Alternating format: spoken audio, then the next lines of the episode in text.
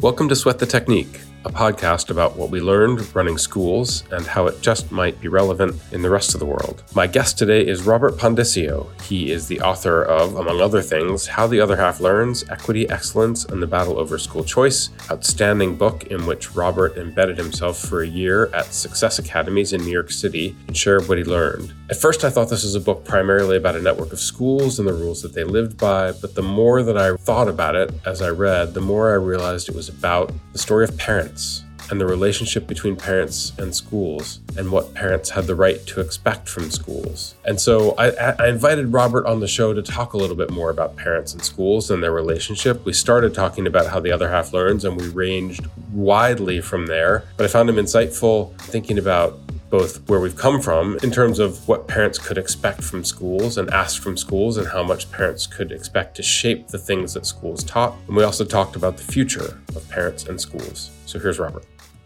Robert Pondiscio, welcome to the podcast. Thanks, man. Nice to be here. So, we're friends. This might be an awkward thing to say to you to start the podcast, but I legitimately think that your 2019 book, How the Other Half Learns, is one of the most important education books of the 21st century. It's in the early pantheon for me. I just found it incredibly profound. It really changed my mind about a lot of things. For those of you who haven't read it, Robert embedded himself at New York City's highly successful success academies for a year, kind of describes life inside the schools. And I guess when I first read it, I thought it was sort of a portrait of success academies. I suppose that it is, but as I reflect on it back now, it it stays with me as much or more as being a book about parents and schools and I'm wondering if you think that's accurate at all and if you think about it that way. First of all, let me pay back the compliment, Doug. I knew your work before I knew you. And I remember when I first read Teach Like a Champion, what now seems like a long time ago, my, my biggest thought then was, damn, where was this book when I was a new teacher? This is exactly what I needed. So I've said this publicly and I'll embarrass you by saying it, you know, to your face, as it were.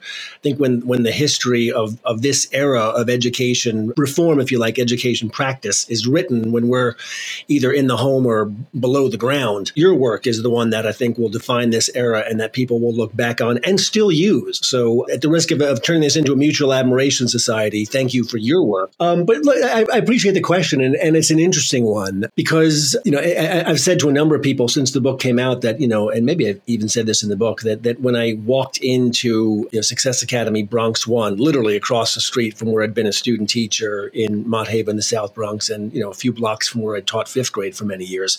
I, I expected to write a book about curriculum and instruction because that's what that's what I usually write about. I write about classroom practice, and I surprised myself by writing a book almost by accident about culture, school culture, and and parenting is absolutely central to that. So your point is well taken. It, it really does say something about the power of parenting, and, and frankly, to give Eva Moskowitz her her proper credit, what it looks like when when you build schools around the assumption that parents, in particular low income parents have something to, to offer, to, to, to bring to the party. I don't think I'm wrong to suggest that a lot of folks in our world, Doug, don't expect a lot from inner city black and brown parents, right? Whether it's, you know, by, by design or by, by default or, or worse, frankly. There's a little bit of a mindset of we don't expect them to be partners or, or, or that worse, partners is just a homily. We don't actually mean it. You know, we, we say it. To be brutally blunt about it, I, I think, you know, I've said some, this over the years, you know, the soft bigotry of low expectations didn't go away in our work. We just apply it to parents now instead of instead of children.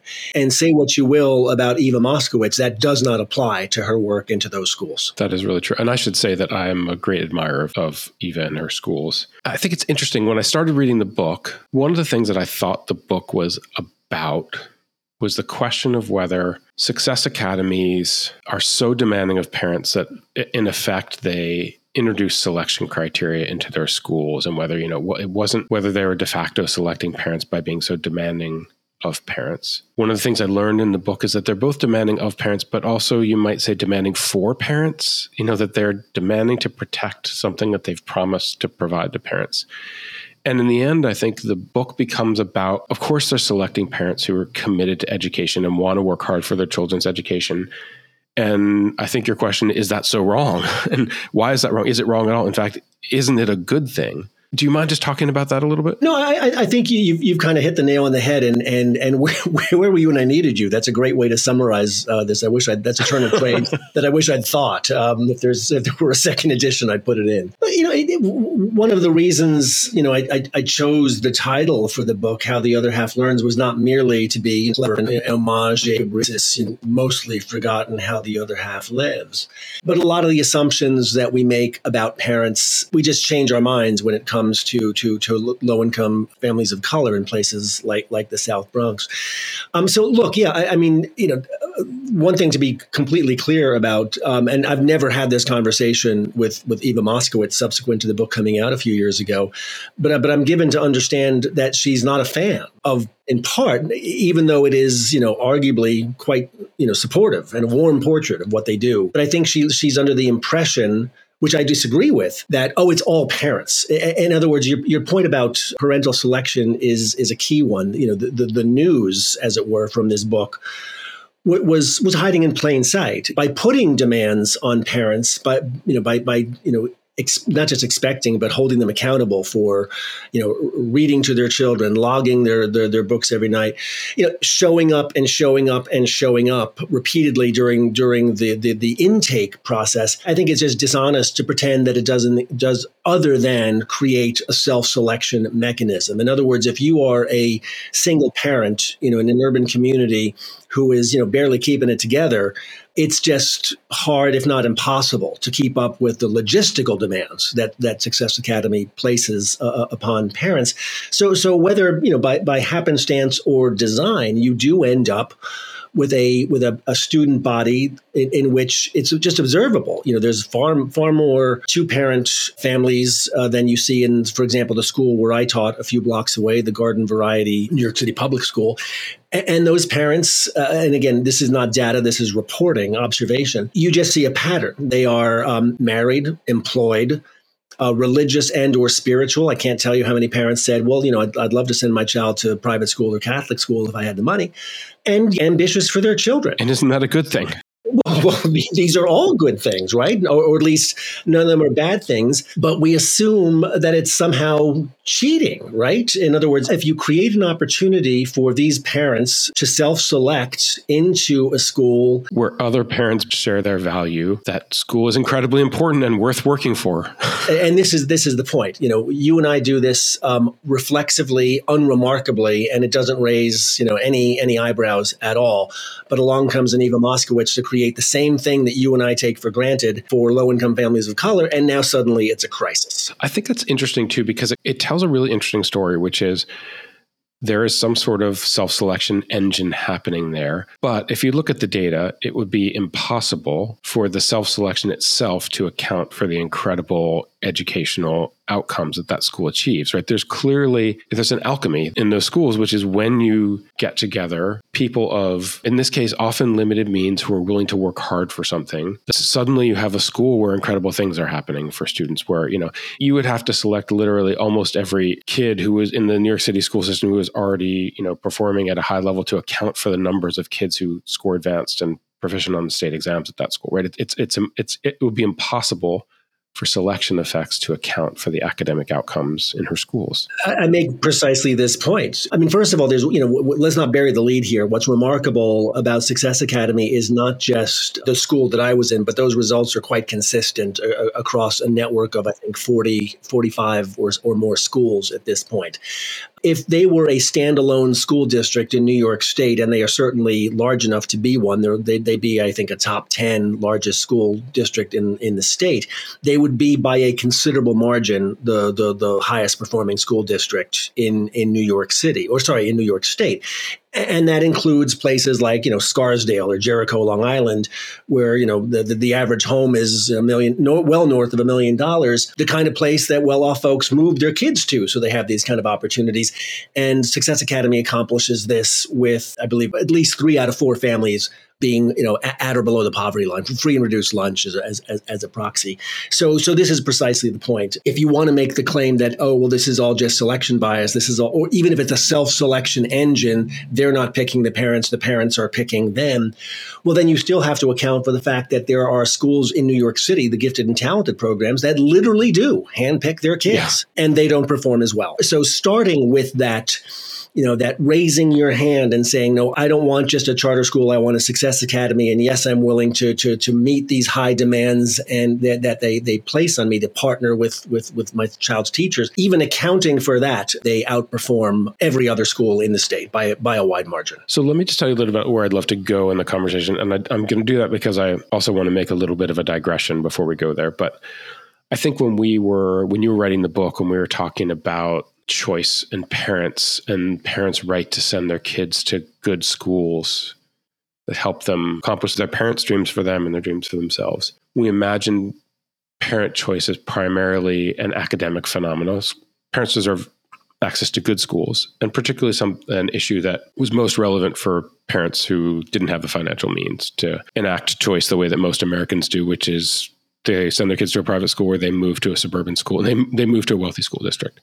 But I think over time, and maybe this is sort of the theme for this conversation is I think the parent conversation has shifted demonstrably. I know you've written about how at first you thought choice was just about academics and increasingly you see it as about values and about being able to choose, you know, a, a school is also it's a social institution. It's the most universal social institution. It's it's it's a tool for inculcating values and beliefs. And so I think that, you know, a lot has changed since you wrote the book. So I want to sort of look at how parent school interactions have changed and how choice has changed. But before we go there, I'm wondering if you could just tell the story of a couple of parents that you met.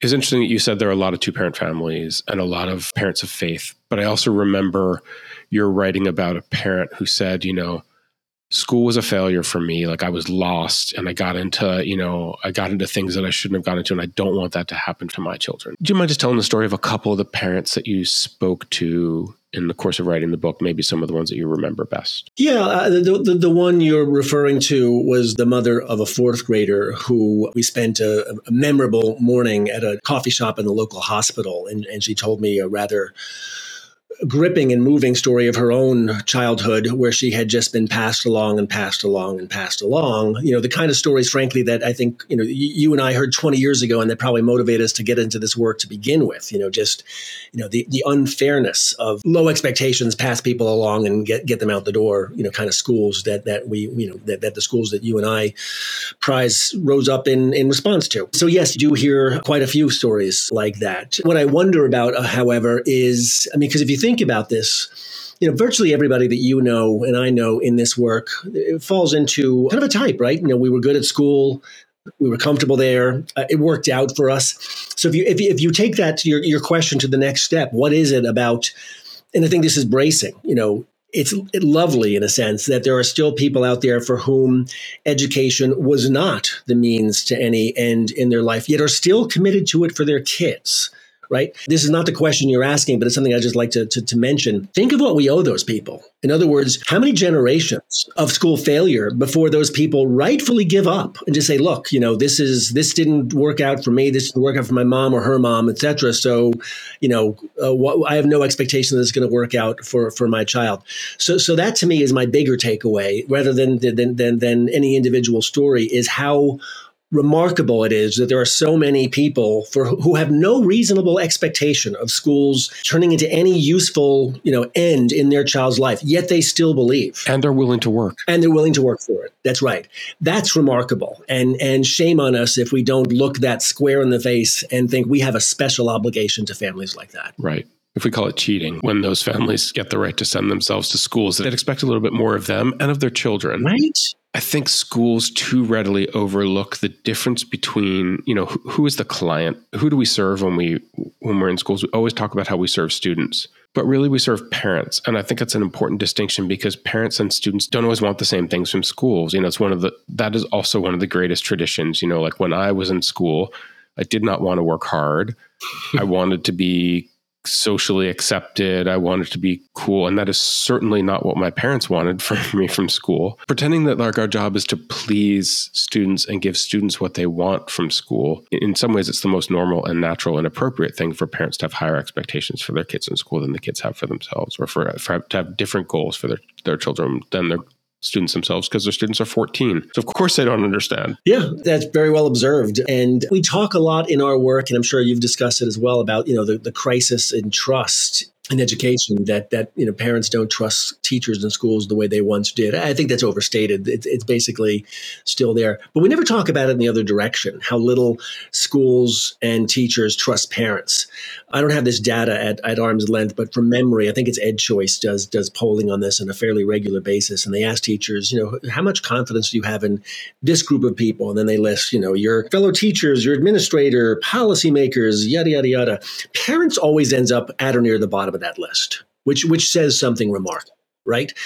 Because I think you're absolutely right. You know, and I've written elsewhere about, and I don't want, I'm not a teacher basher, as I think you know, Doug, but I do think that we are encouraged as teachers to forget what you just said that we have a client and and show me a teacher who you know who even uses that word you know parents are my client. But they probably should. In a different context I've, I've mentioned the fact that you know when i when i became a teacher and i could you know on the shelf behind me i could pull out my master's portfolio and you know read you chapter and verse of how i had to demonstrate you know i was going to teach for social justice i was going to be an agent of change Nobody ever said to me, apropos of parents, what in retrospect, if I didn't need to hear this on day one, it cer- certainly should have come up by the end of the first week, right? That that stirring language in in the Supreme Court decision of Pierce v. Society of Sisters that the child is not the mere creature of the state. So somebody should have said to me, "Hey, Pondiscio, these kids have parents. They are not your children. Those parents have ambitions for them, and you need to be humble in a sense. You know, you need to think about about those parents because you're absolutely right, Doug. They are the clients.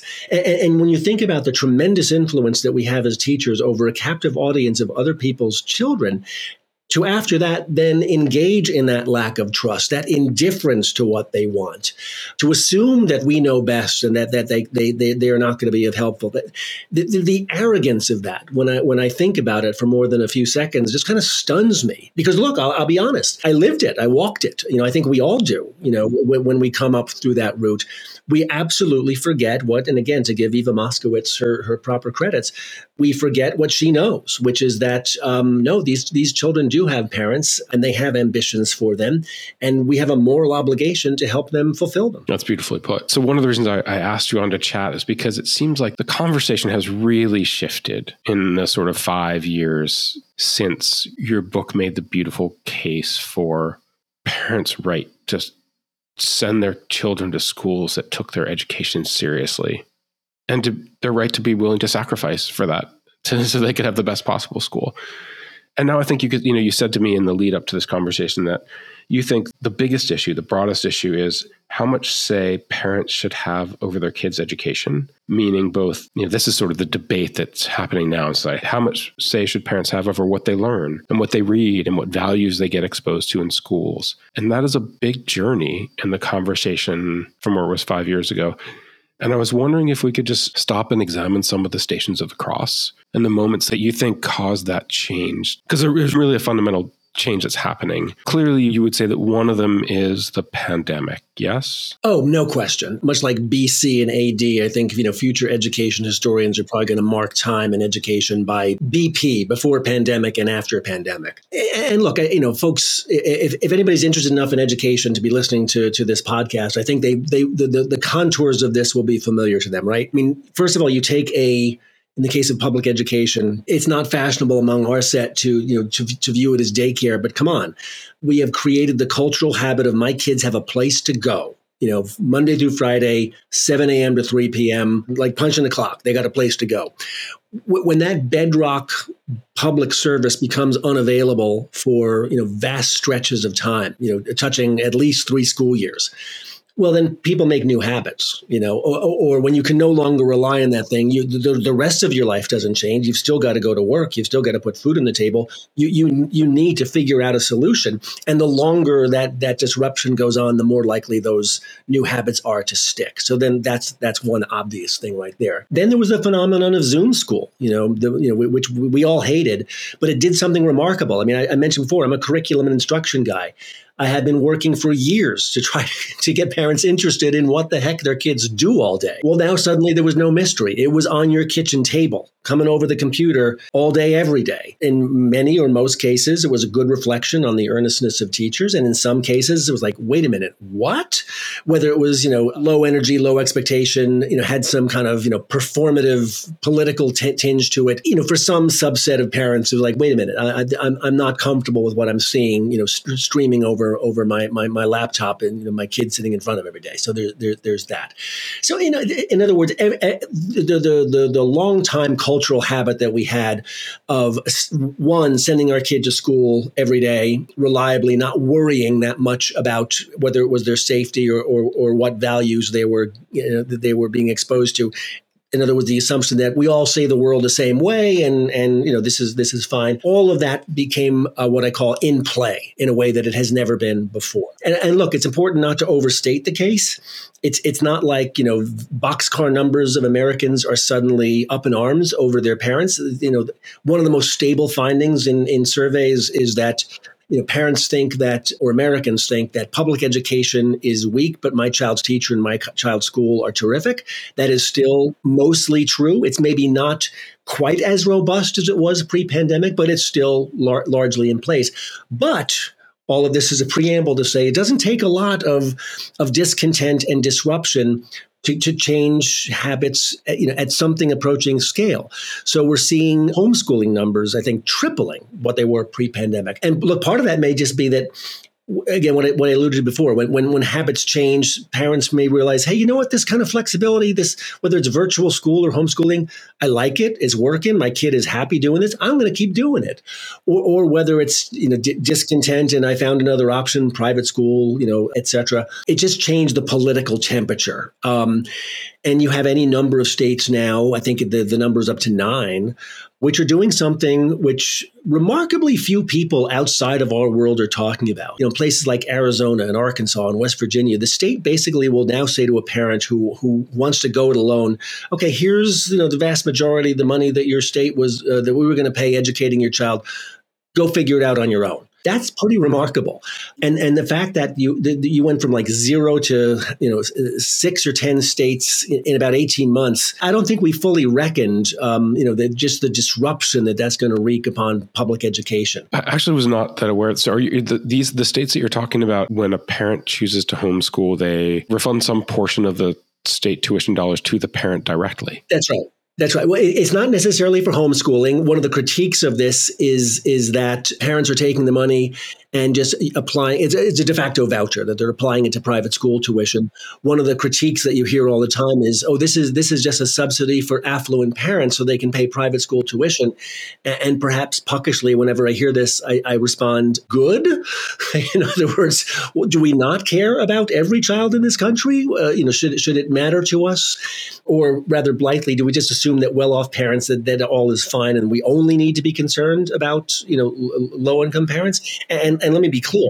I, have never taught a, a, well-off white kid in my life. I've, every child I've ever stood in front of as a teacher has been a low-income student of color in either South Bronx or Harlem. So forgive me for saying this. I don't need to be lectured to about being concerned about about those kids. But nowhere does does that mean that that I don't care about the the the, the rest of the kids. You know, we socialize the cost of education in this country for a reason because we're making a literal investment in the outcome of every single child.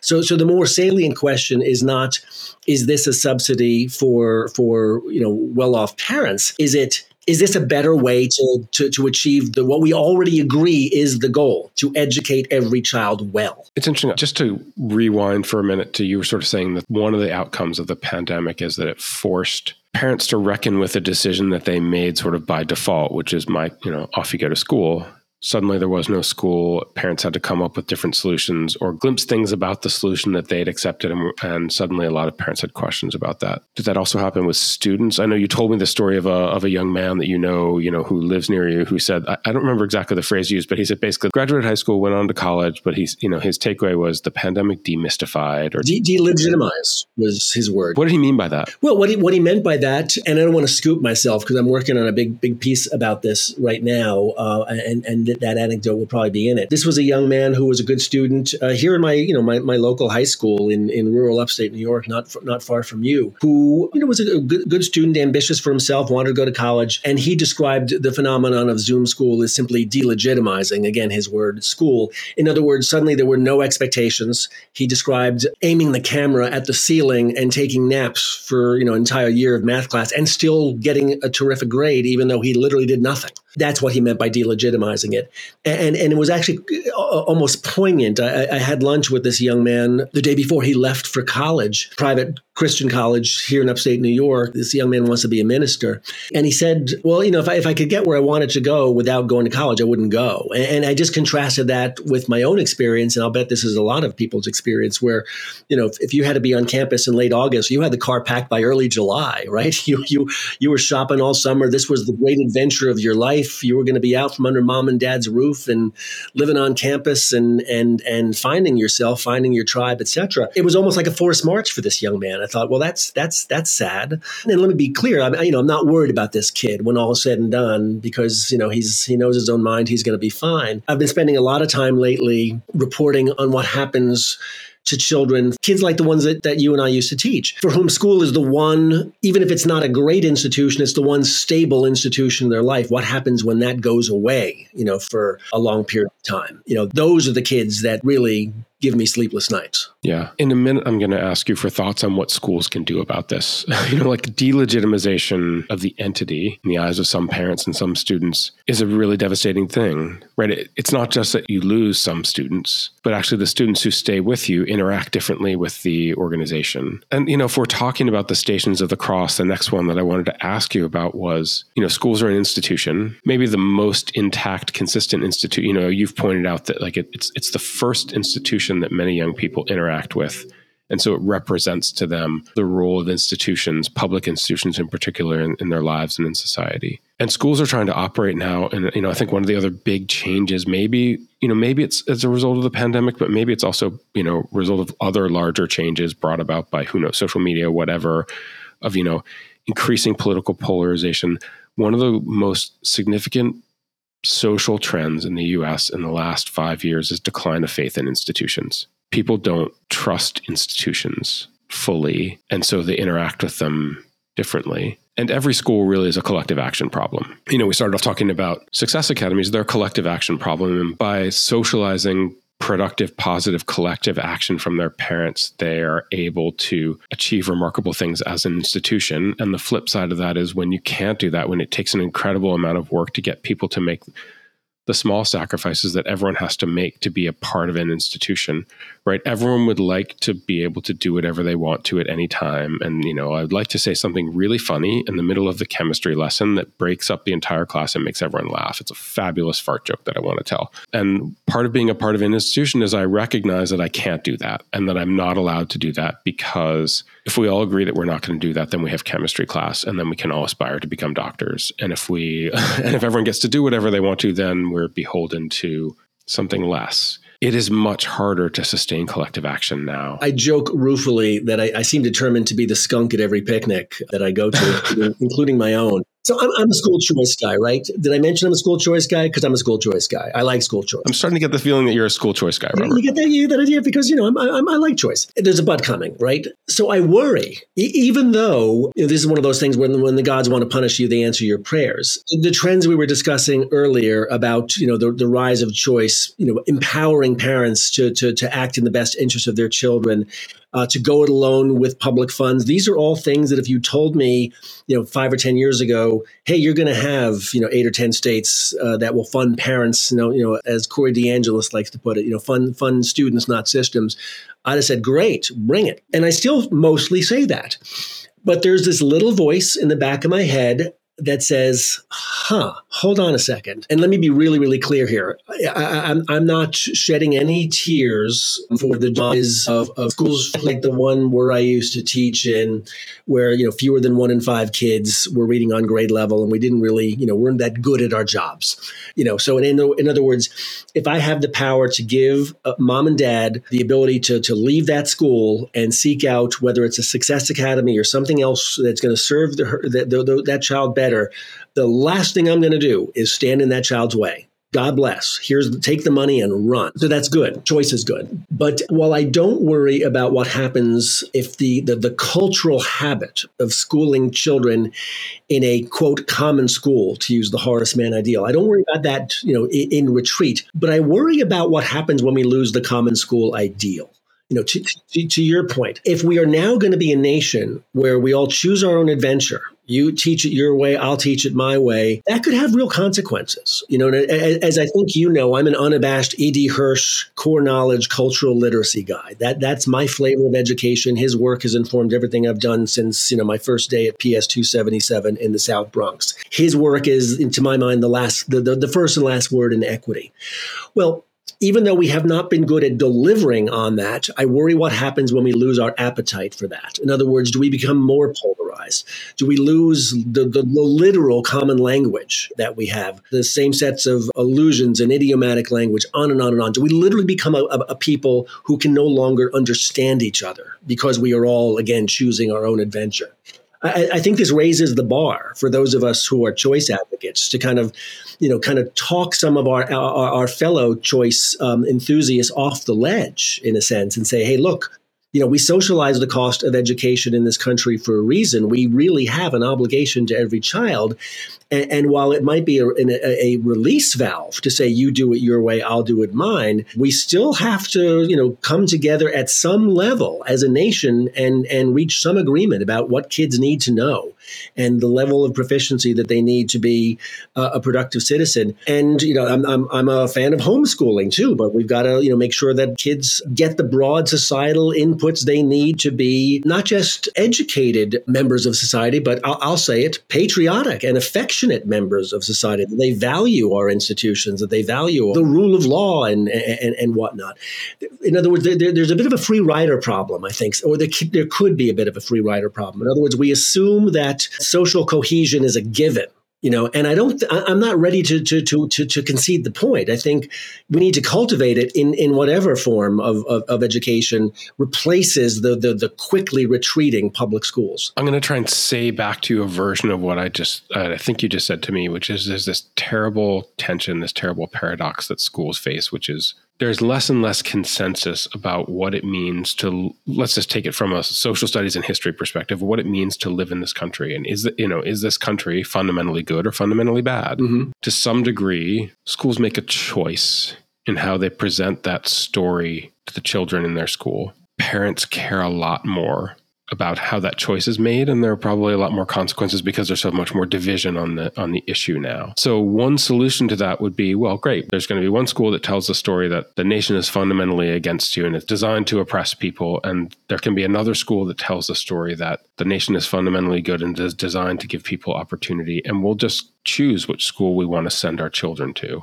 And that the benefit of doing that is it makes it a lot easier to run an effective school when some percentage of your time is not spent at board meetings arguing over, you know, which books and what's in the curriculum. And all those things are distraction from the core work of schools of educating children, which they struggle to do anyway. So it seems like that would be a solution you're saying. But the risk is then we just increase polarization. And then we have, you know, two separate common schools, two separate nations in the same country. And we've this notion of of commonality that we grow up with a set of beliefs that we hold and share and can talk about that that is eroded by the practical solution. Is that a fair summary? And if so, what do we do about it? Yeah, and, and let me be clear. I, am not going to sit here and pretend that I have an answer. I, I have a concern. Yeah, you know, and, and, and in other words, I've, I've, heard a lot of folks on the choice side say, "Look, the solution to to wokeness, uh, to use the phrase, is choice. Uh, this this phenomenon. You know, you, you you teach it your way, I'll teach it mine. There's two problems with that. One is is everybody who feels you know uh, one way leaves. Well, then you're concentrating the effects of the thing that you don't like by leaving. In other words, there's no there's no counterbalancing. Now everybody everybody else in in the, in the public school you leave behind has the same you know kind of ideas and and and you normalize. Right. It will polarize the two conversations even more. Well, that's right. That's right. And I guess you know I'm guilty of putting on my my hat as a former civics teacher as well and saying, well, hold on a second. Isn't one of the things we're trying to do in schools to teach kids the habits of productive disagreements, you know, and debate and whatnot? And when everybody agrees, that opportunity is lost. But look, and, and, and I don't, I don't want to sound like a Pollyanna. Look, I, I'm an unabashed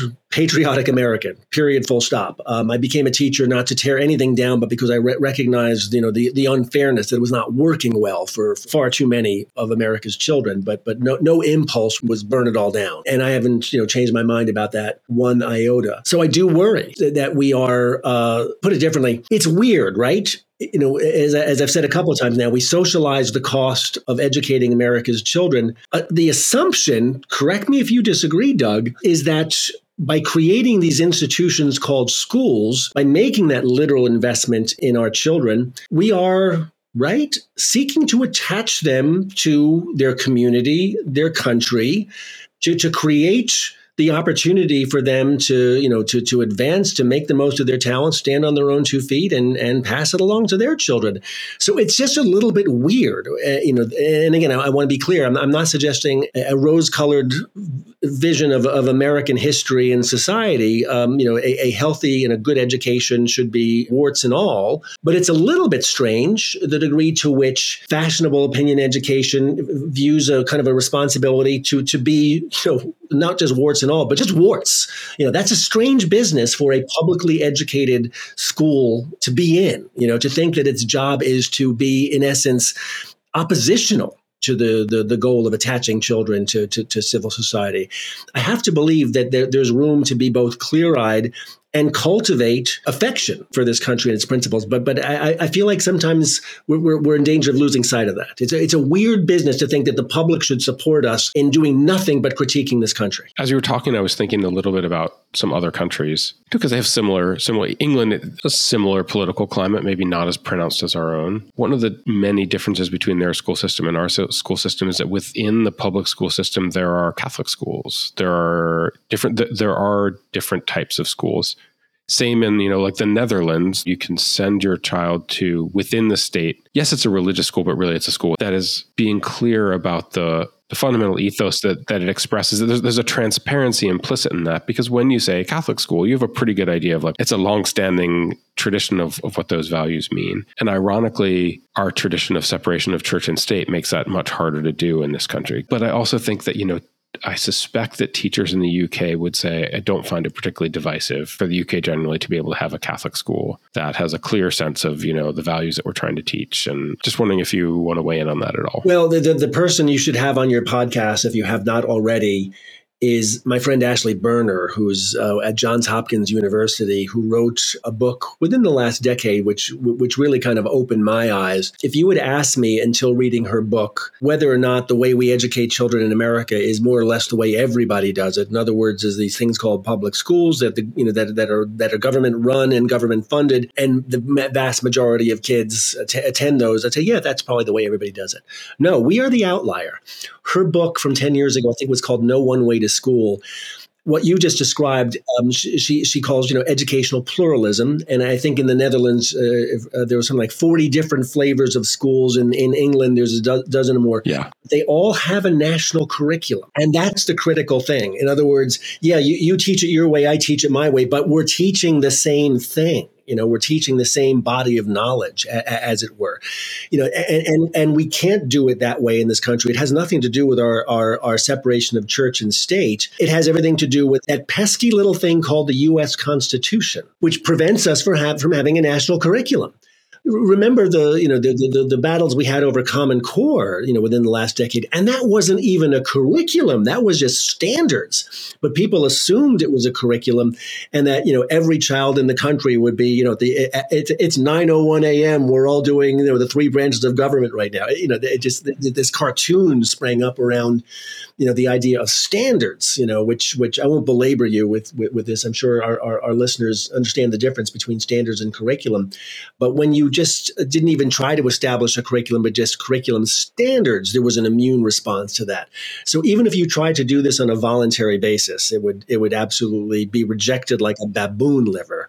Um, but that's a that's a fixed condition in places like the Netherlands and the and, and England and in most other uh, uh, uh other countries on the planet. So fighting or arguing is expensive from an execution standpoint. And in the, you could argue the most important institution in the country, like we spend a lot of our time and energy and focus arguing instead of executing. But the primary solution that other similar countries have come up with is not accessible to us. Are there any practical solutions that you're aware of that you can think of, things that you'd at least want to, you know, try? Well, I mean, look, I, the, the reason I'm a choice guy is because I do think that if we knew how to solve these problems in the traditional public education system, we'd have solved them by now you know, and, and that sounds dour, and I don't I don't mean it to, but come on, folks, how many more generations of kids like the ones that I taught in in the Bronx, and my kids are now my my, my former students now have children in the very school that I taught at 20 years ago. I'm sure you've seen the same thing. How many more generations of oh, we're working on it. Send more money. Schools are still underfunded on and on and on before you say, you know what, let's just try something anything different. Well, wealthy parents lasted about three weeks of that during pandemic before they were like, well, I'm not willing to make that sacrifice with my own child, right? And yet the argument is, yeah, but poor people should be willing to should be willing to take one for the team until we figure this out. Yeah, I mean, like you know, you, we started this conversation with you saying very nice things about my book, and I appreciate that. I'm taking them all back. Uh, uh, well, I'll, I'll, go back to it. There is a character in the book that is not a, uh, a, a huge character. I mean, she, she she appears briefly in the beginning and in the end. But as, but as I say, she haunts it like a like a ghost. And it's a young lady named Tiffany who was a real fifth grader that I taught in my, I think, second year at PS 277 in the South Bronx. And every teacher knows a kid like this. At least every teacher who has worked in a in a dysfunctional or low performing school knows this kid.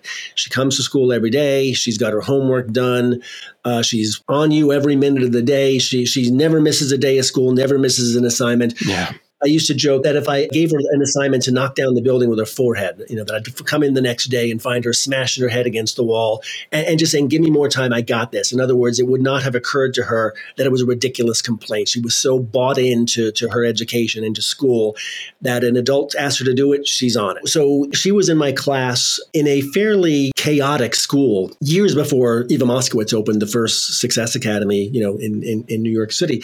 But in retrospect, she was a Success Academy kid from casting deeply bought in, parents deeply bought in. If if a charter school had existed when she was in my class, she'd have been one of the first out the door. And God bless, she should have been. And, and I tell the story in the book about you know th- th- that I describe kids like this as a not your problem child because when I pointed out to my special ed supervisor that hey I've got this kid Tiffany I'm not doing anything for her, she literally said to me she's not your problem meaning she was getting, you know, double threes, as we like to say. She was on grade level. And if you remember in the early aughts, Doug, like that was that was not a prize. You know, I had kids who were counting on their fingers and getting fours on their math tests, let alone threes.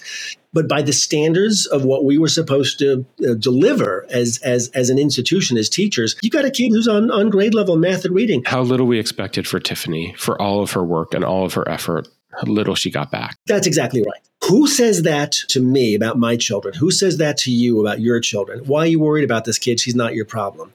You know, so so you know, in other words, if we create the opportunity for the Tiffany's of the world to to take full advantage of their gifts, their drive, their bought inness, well, good. That's a good thing. Does that solve the larger problem? It does not.